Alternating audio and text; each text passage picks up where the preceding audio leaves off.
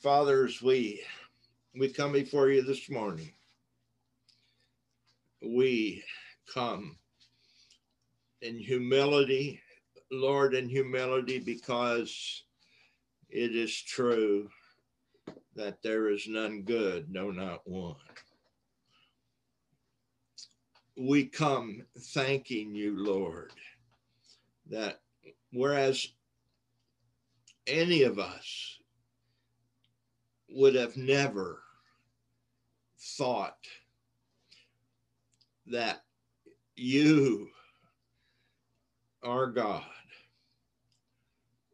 would die mm-hmm. in our place. Mm-hmm. Father, let us consider that this morning. Mm-hmm. And let us consider it in the context of the fact that you are outside of time.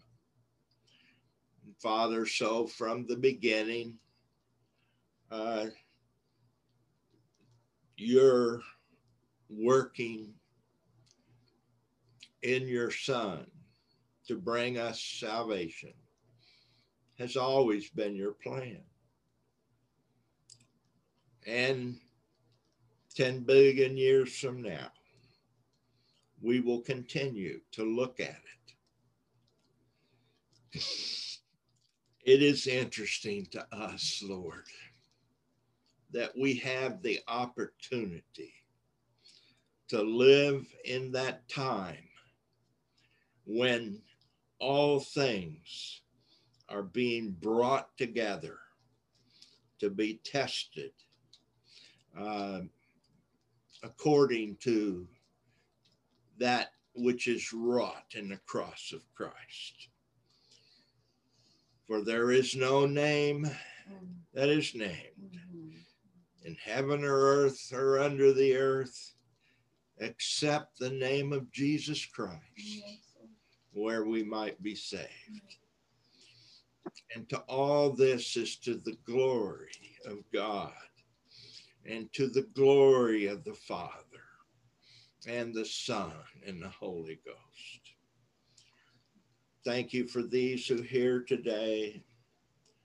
May you uh, search our hearts during the time of remembrance of the body that was broken and the blood that was shed may we take that opportunity, as Paul has told us in 1 Corinthians 11, to examine ourselves. And in that way, we can avoid uh, chastisement because we thank you, Lord, that you you never wink or just simply disregard mm-hmm. our spiritual failures, but that you were ever busy bringing us out of the miry clay yeah. and setting us mm-hmm. uh, on the rock in whose name, Jesus, we pray today. Amen.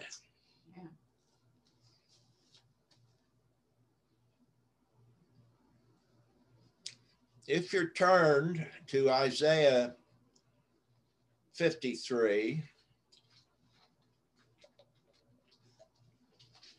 just a little instruction. Uh, as most of you know, both the Old and the New Testament were not written with punctuation. There were no periods to sentences.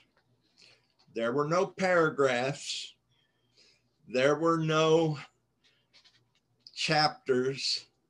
There was simply from the very beginning, for example, of Isaiah, there were the words with no spaces run one upon the other. And then about 400 years ago, men divided the scripture into verses and chapters. I think they did a pretty good job. However, some would agree that likely Isaiah 53 very well should have started with verse 13 of chapter 52 because there we find a description in verse 14 of chapter 52, a description of the appearance of Christ uh, after his uh, travail in his judgment, in the scourgings, in the beatings, uh, whereby one looking upon him could no longer not recognize him, but almost to the point where it was difficult to tell that he was truly a man.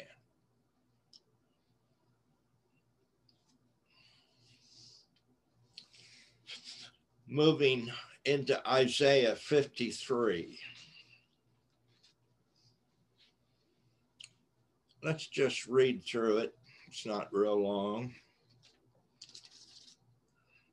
Remember what we're reading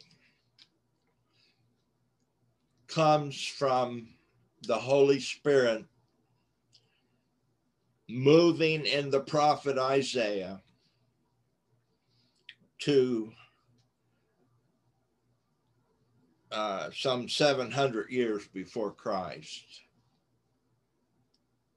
to give those who were the targeted recipients of this word to give the Jews a uh, account of the future whereby their Messiah not only would be rejected, but he would be crucified.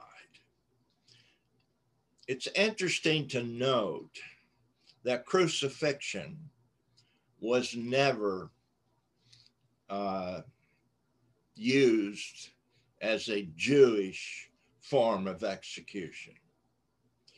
And during the time of this writing, crucifixion, as, as we are told by historians, was something that was not known in the in the entire world, for it was the uh, the uh, Medes and the Persians who began the practice of persecution and that would be after the time that Isaiah wrote this. And the Romans simply mimicked that type of execution, uh, picking it up from the Medo Persia Empire that had come before them. And so, even the very nature of the payment under the weight of the sins of the world that Christ offered up uh, is prophesied hundreds of years before it was ever used in the world. So Isaiah starts out in Isaiah 53 1 who has believed our report? And to whom is the arm of the Lord revealed? You know, I think I'll just take this verse at a time. One would think in reading verse one, and rightly, that the message of Jesus Christ as the Savior of the world has never been easily or widely received by men. Now, I like to I like to consider the words of Paul in the first chapter of First Corinthians. And here's here's what Paul said. Starting in First Corinthians 1 verse 18. For the preaching of the cross is to them that perish foolishness. But unto us which are saved, it is the power of God. For it is written, I will destroy the wisdom of the wise. I will bring to nothing the understanding of the prudent. Where is the wise? Where is the scribe? Where is the disputer? of this world. Hath not God made foolish the wisdom of the world? For after that, in the wisdom of God, the world by wisdom knew not God. We read about that in Romans chapter 1.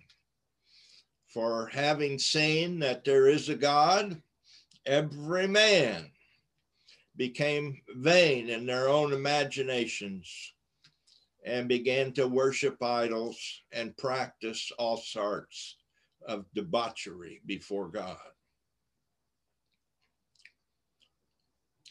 For after the wisdom of God, the world by wisdom knew not God. It pleased God by the foolishness of preaching to save them that believe. Uh, I think the Lord kind of puts us preachers in a, in a place where we ought to understand that preaching is probably one of the worst forms of communicating truth. To listen to someone just speak, oh, you know, for some period of time uh, you know, we might do better with uh, a book with lots of illustrations and so on and so on. But God chose preaching. Why? He chose preaching because it is a weak form of helping people to come to full understanding of a subject. Therefore, it always is the strategy of God for his glory to, to pick the weak things of the world and to use them to confound the wise. And he does that in all sorts of ways. Uh, one has to do with the fact that it is not those who are uh, popular, it is not those who appear to be so gifted uh, in dealing with the Word of God, but it is those whom men would not consider valuable to bring the word of God. And so, my friends, I want you to see that in our churches, bringing celebrities and Hollywood stars and great football players and are those in other sports and the, the, the people in the world that have great following and notoriety.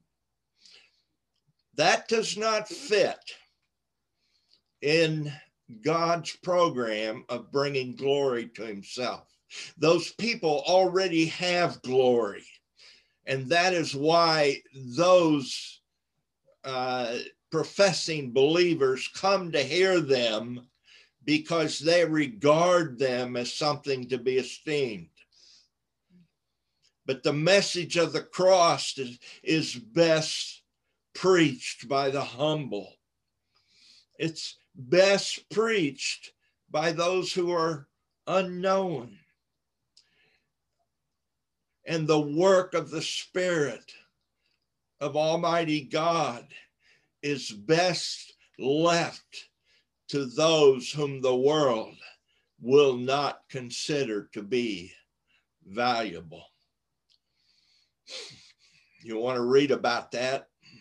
You go to the last few verses of Hebrews chapter 11, and you will find that the esteemed of God wandered in the earth, wearing goat skins and sheep skins, and having nothing uh, living in the catacombs, uh, fearing for their lives, unwashed, uh, with no possessions, unknown in the world. And it is those people in the book of Hebrews, and the only place I know of that speaks regarding believers in this way,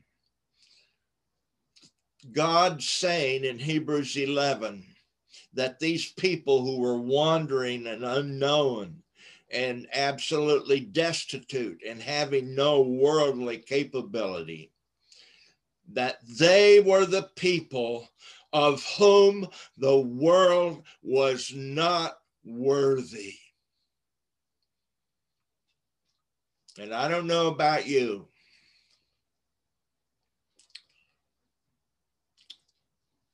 But I will flee from that which would lift me up as successful human being in the earth for any reason and particularly for preaching the gospel of Jesus Christ. For God has chosen the weak things of the world to confound the wise. And those things that are uh, easily seen, he has set them aside and he has created of his own power out of nothing that which he intends to use to bring his gospel. And so Paul said in First Corinthians chapter 1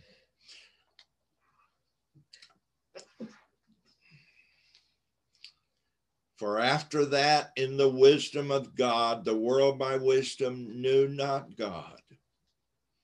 It pleased God by the foolishness of preaching to save them that believe. Why? For the Jews require a sign, and the Greeks seek after wisdom. But we preach Christ crucified. And that's what Isaiah 53 is all about. We preach Christ crucified. Unto the Jews, he's a stumbling block. Now, I'm going to just refresh your memories. Why is it that to the Jews, the preaching of the Savior and Him crucified, because that's how Paul preached Him. I preach Christ and Him crucified. The Jews looked at that and they turned away because the purpose of the cross was that God Himself would bear the burdens of the uh, chastisement and the punishment of sin. He will take it on Himself. And for a Jew, that was that was unacceptable because they espoused their own righteousness. And no man, and I'm using that in a generic way, no man can come to Christ and hope to be saved. And in fact, to be saved, he cannot come believing that he he carries with him anything that God needs or any merit of his own whereby God should receive him as righteous into his kingdom. God has to break every believer from the pride of sin, the pride of life. He has to break everything that he uses. And we will uh, take an emblem today of the bread. Christ broke it. And the truth is that Christ breaks everything that he truly can use. It is a requirement. Mm-hmm. If you are suffering today. And it's okay to suffer as a Christian because it means that God, even to a greater degree, is going to bring you to be used for his glory. And if that is his will, mm-hmm. then I say, Lord, let the suffering come. But we preach Christ crucified unto the Jews a stumbling block, unto the Greeks foolishness, but unto them which are called, both Jews and Greeks, Christ, the power of God and the wisdom of God. And so the Jews stumbled over Christ because they were not willing to recognize their sin. And the Gentiles, who were wise, and the philosophers and all the rest, they they just considered this whole idea of substitutionary sacrifice for sin, they looked at that and said, This does not make any sense. It's foolish. Uh, I've confessed before, but I'll say it again. I had been baptized as a 12 year old. I had attended uh, church, uh, well, you know, most of my life.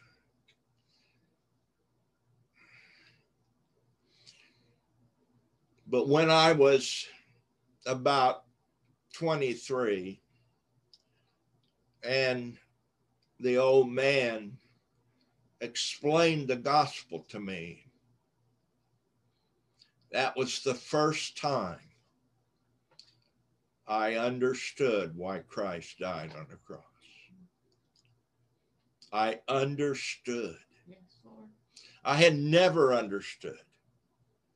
How could I sit in a congregation all my life mm-hmm. and not understand that? So, so what? Christ died on the cross.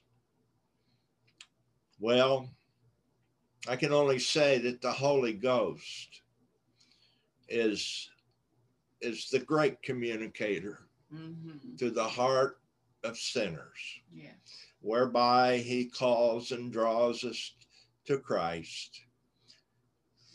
But the first thing he must do is bring us to see that Christ bore our sins, not just part of them. Oh, yeah. He bore them all on that cross so many years ago. To me, I tell you, it was foolishness. But then, in the in the in the blinking of an eye, I understood. And I remember saying, why didn't anybody ever explain this to me? And I still find those people out there who don't really know why Christ died. They attend church, they say they're believers, they have no idea why Christ died and raised from the dead, for they both go together. Mm-hmm. And when we say Christ crucified, we must also recognize that he rose from the dead. And so, who hath, back to Isaiah 53, who has believed our report? Who is the arm of the Lord revealed? For he, that is Christ, shall grow up before him as a tender plant, as a root out of a dry ground. He hath no form or comeliness when we shall see him. There is no beauty that we should desire him. Several things there. The root coming up out of the dry ground was Christ springing up in Israel, who did not trust their God. Uh, long before uh, it was it was 400 years before Christ arrived that God did not provide a prophet in Israel because he had basically concluded that they were never going to listen. And so he sent his son finally. And he also was rejected. we should understand all my life I have watched, you know, the movies. Uh, and, you know, they're not bad, but the movies, you know, for example, the greatest story ever told. And uh, I don't even know what the name of Mel Gibson's movie was. Uh, it was probably The Passion or or uh, the crucifixion because I, I never wanted to watch it. And in every every of man's every attempt at man to depict the visual form of the Lord Jesus Christ, we always find him as a very attractive man uh, he just, you know, you looked at him and you thought, this man has something going. And that's the way we are in the flesh. We like to, uh, we want our idols to be beautiful. Uh, and we, we go to great extent to, to make everything surrounding uh, our worship to be in man's eyes to be beautiful. We make the inside of our churches as much as we can afford beautiful.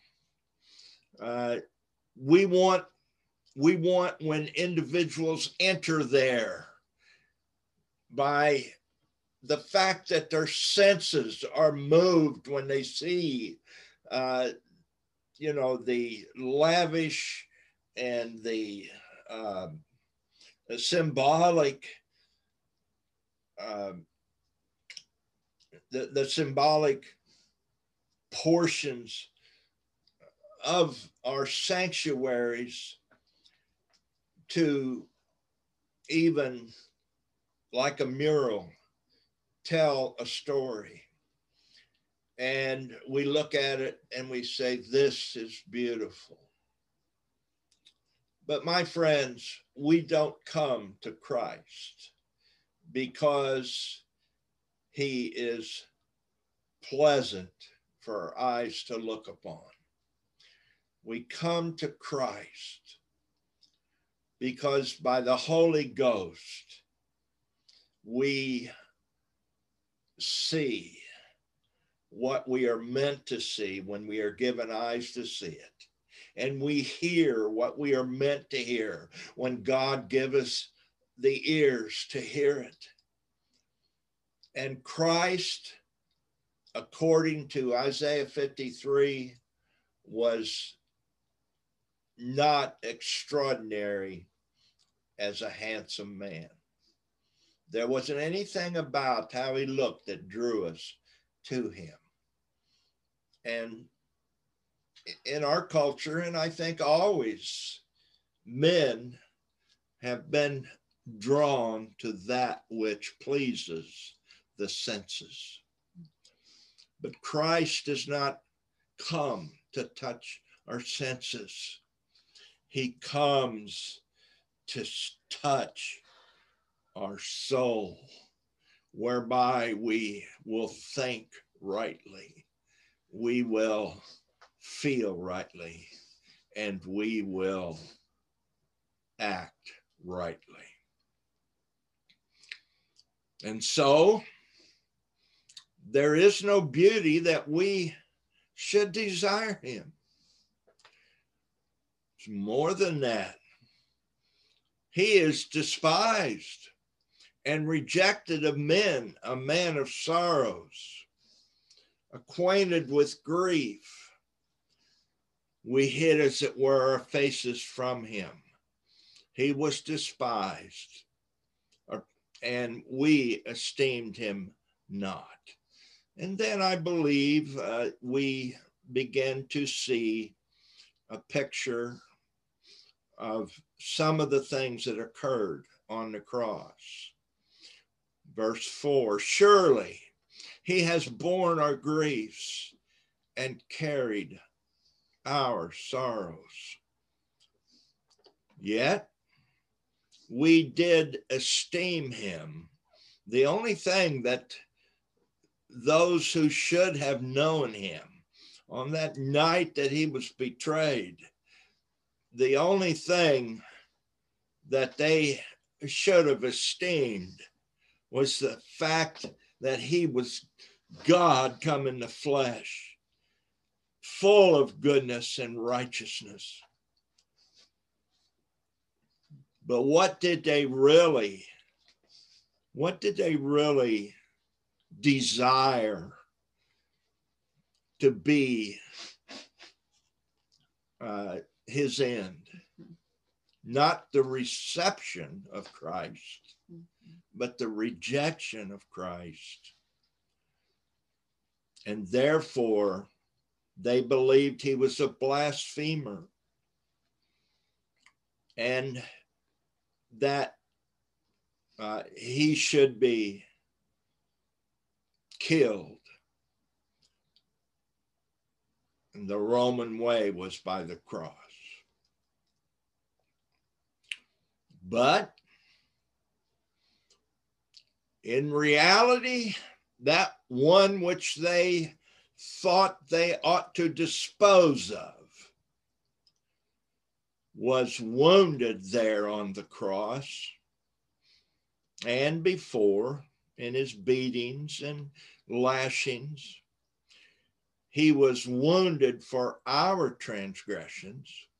He was bruised for our iniquity. That's that's an interesting.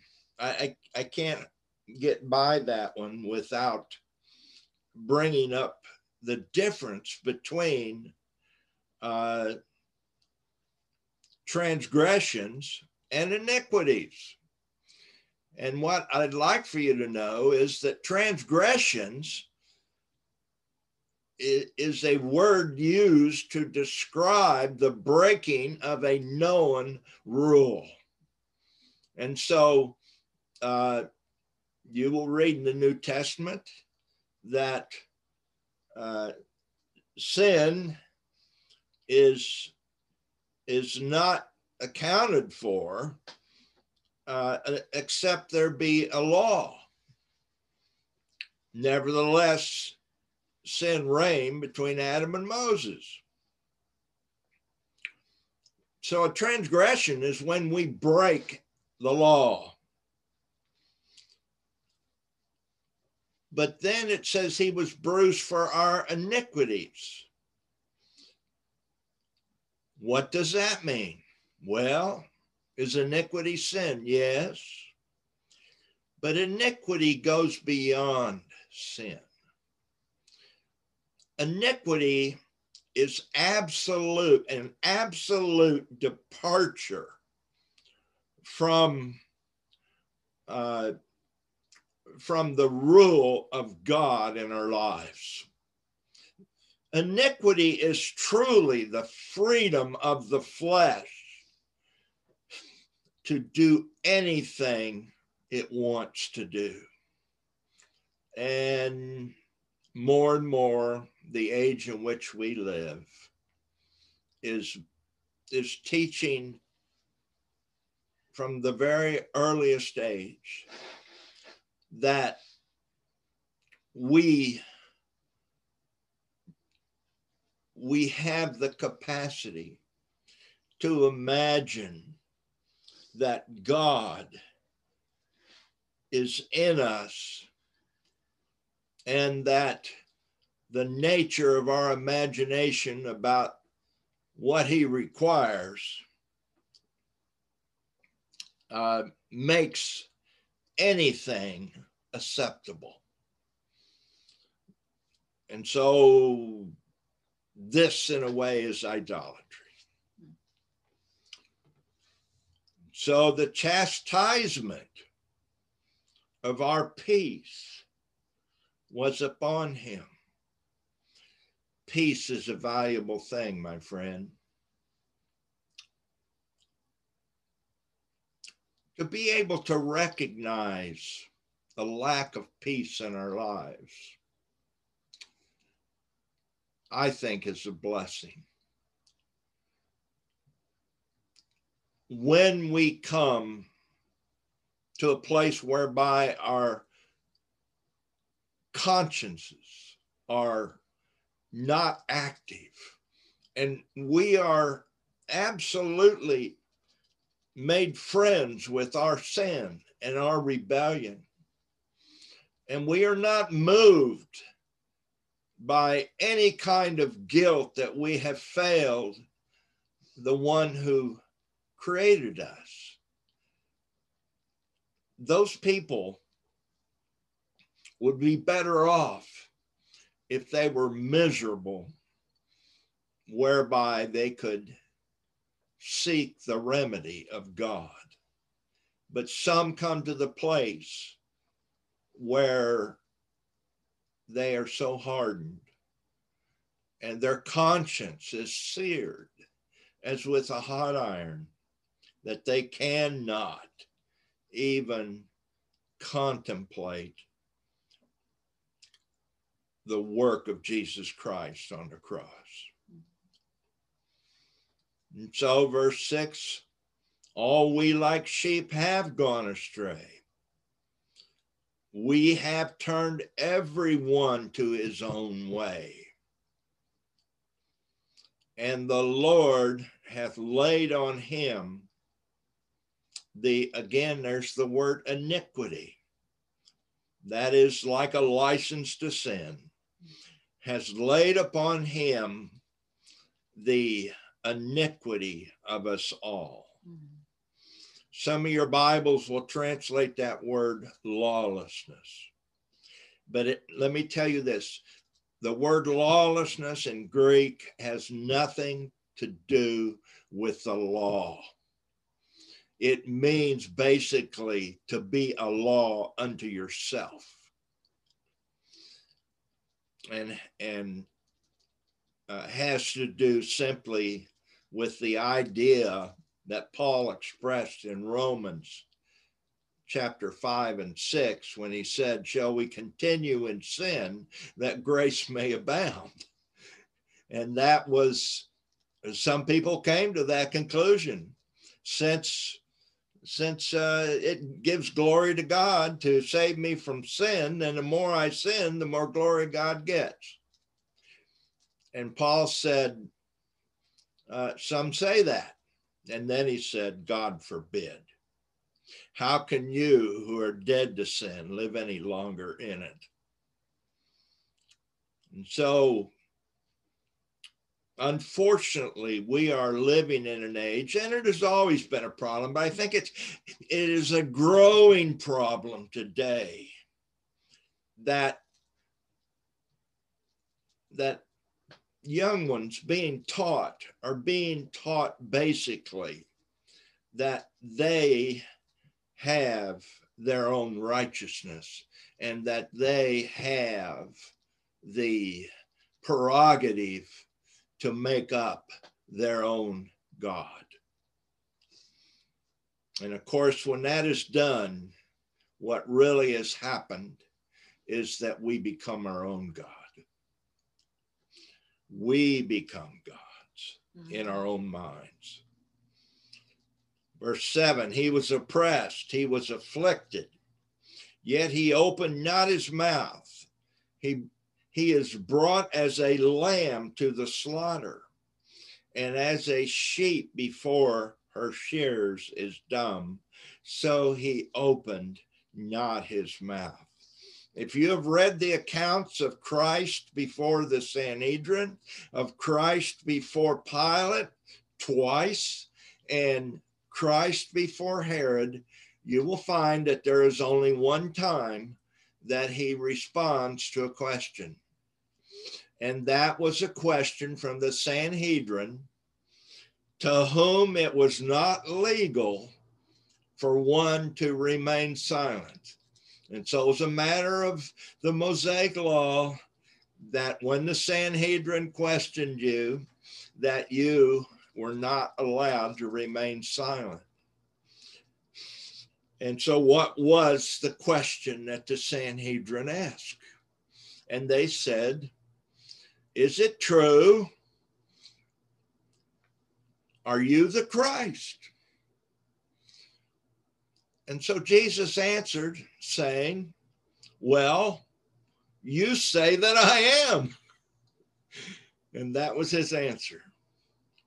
And so, interestingly enough, Pilate put the sign on the top of his cross in three languages the King of the Jews. Interesting.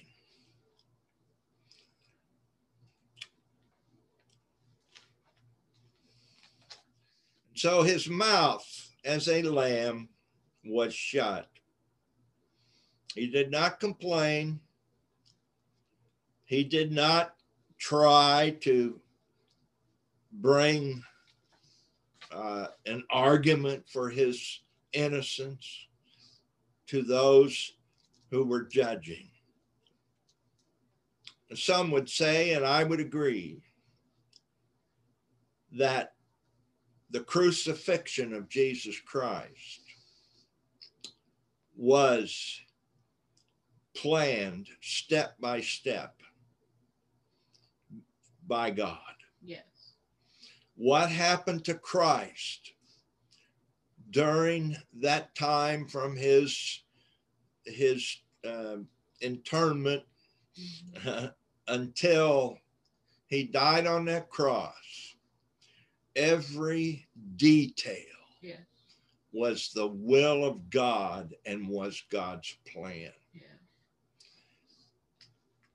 And therefore, as I said, I think last year, we do not do well if we believe that Christ was the victim of evil men.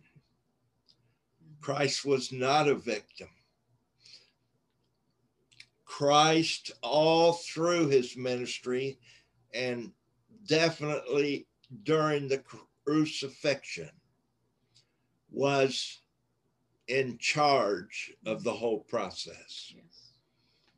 And the Jews, of course, for the most part, had no idea what they were doing. And so he was taken from prison and from judgment. Who shall declare his generation? For he was cut off out of the land of the living for the transgression of my people.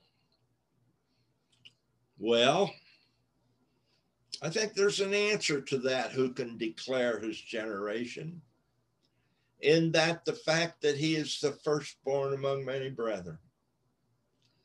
And there will be undoubtedly millions of human beings that will be of that seed, even according to the promises of Abraham and according to that uh, power of an endless life that he provided.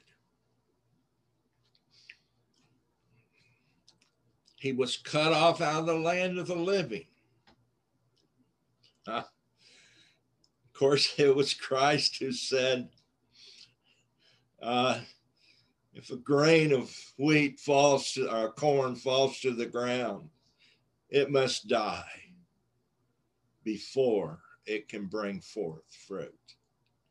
And that's exactly that is true for every Christian. That was true for the life of Christ. It must needs be, he said, that I that the Son of Man be be taken uh, by the Jewish hierarchy, that he be uh, mistreated, that he be hung on a cross, and that he die. That was the plan.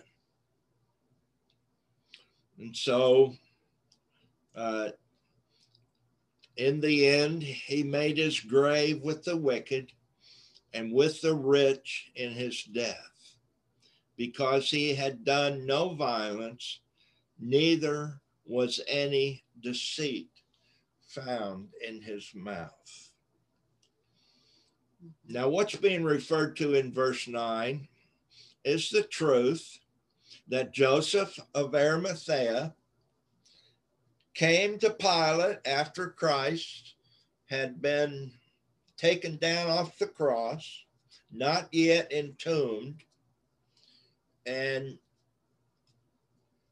he begged Pilate that he be given his body that he might bury him. And it was needful, and so we can only we can only surmise but under Jewish law, the one who claimed a body had to be a relative.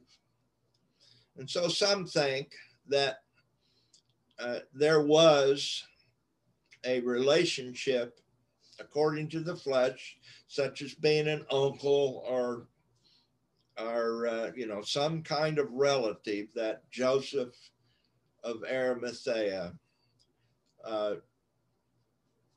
did have some uh, connection with Christ in the flesh.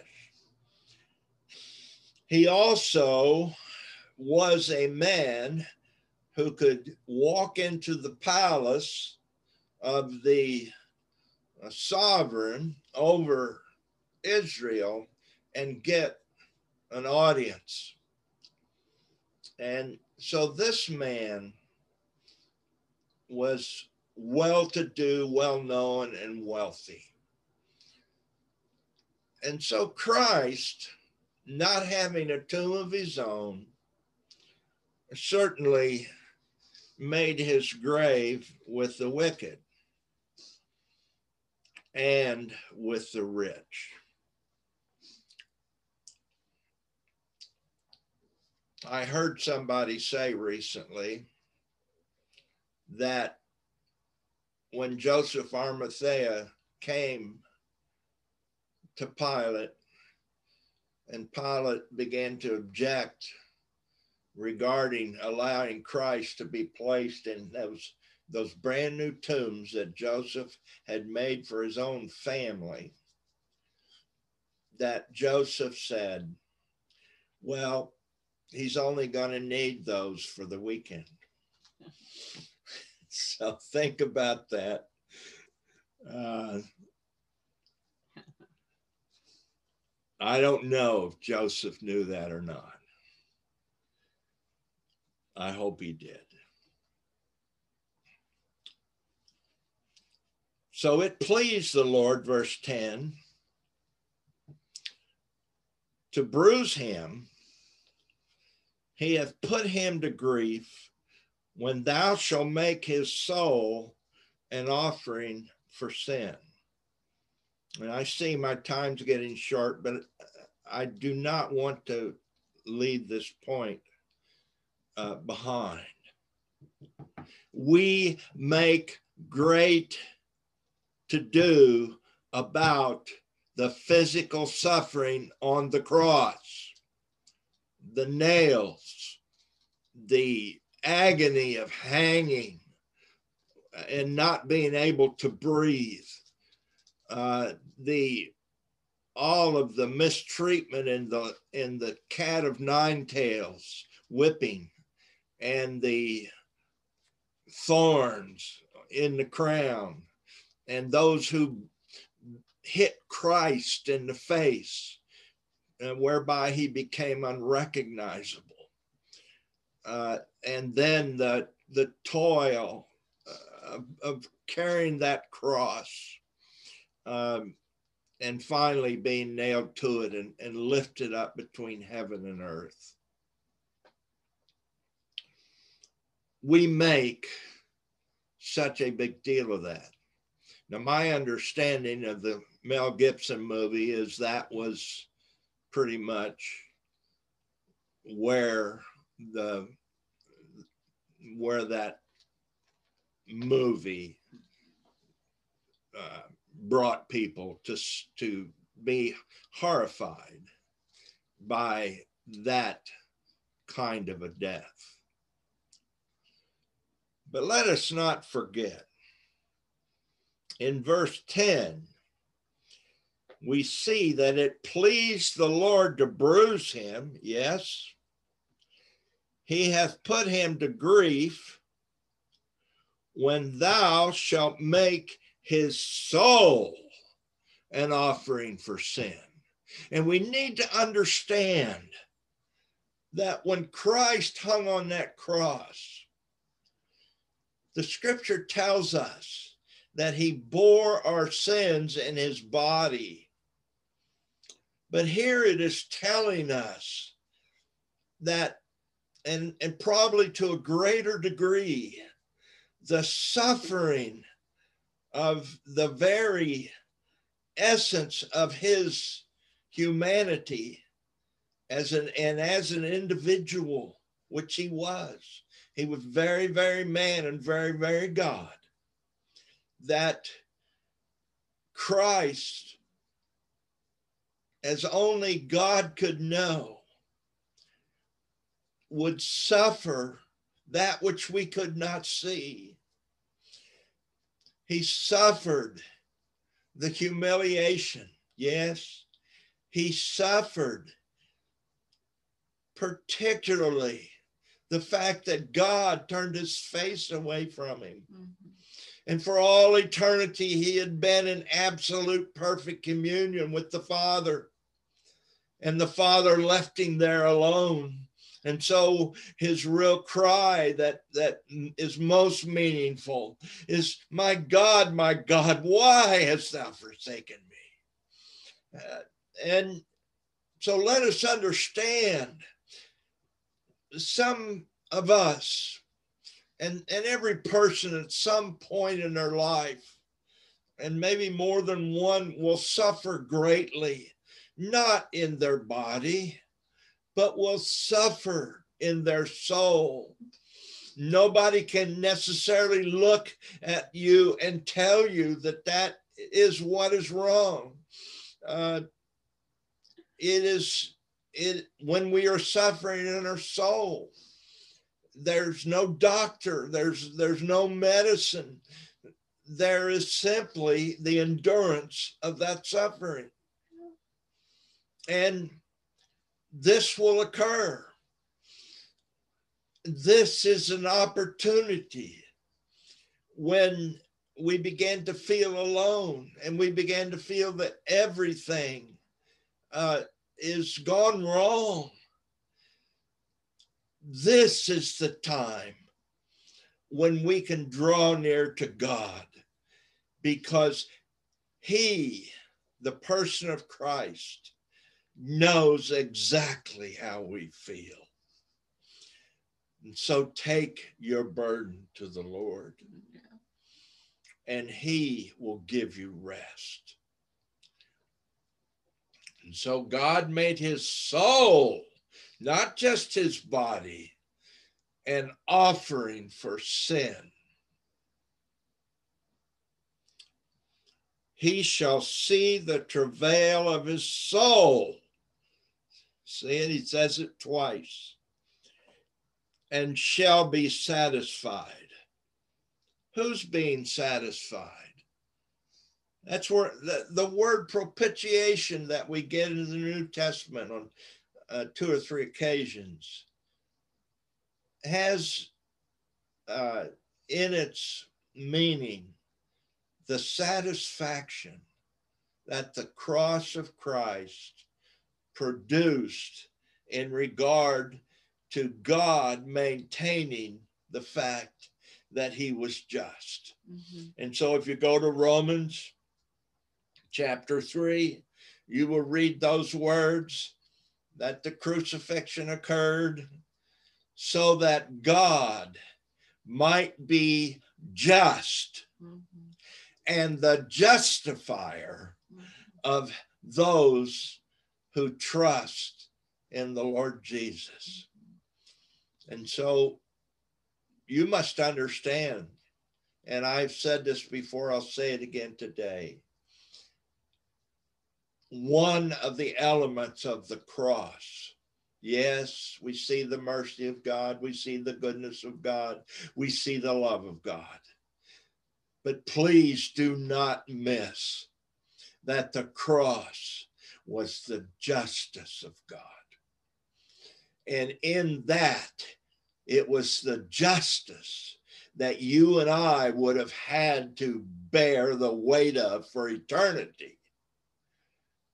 Had God not created a body for his son, whereby the sins of humanity could be laid on him. And so the Lord saw the travail of his soul. By his knowledge shall my righteousness, my righteous servant justify many. That is Christ, who is our justification. For we shall, for he shall bear, there we find that word again, our iniquities Therefore will I divide him a portion with the great. He shall divide the spoil with the strong, because he hath poured out, here we have it again, his soul unto death, and he was numbered with the transgressors. And he bare the sin of many and made intercession for the transgressors. That is referring to the fact that on the cross, Jesus looked at those who were raging against him. And he said, Father, forgive them, for they do not know what they do. there was there's something that could be said about that, but in the interest of time, here we have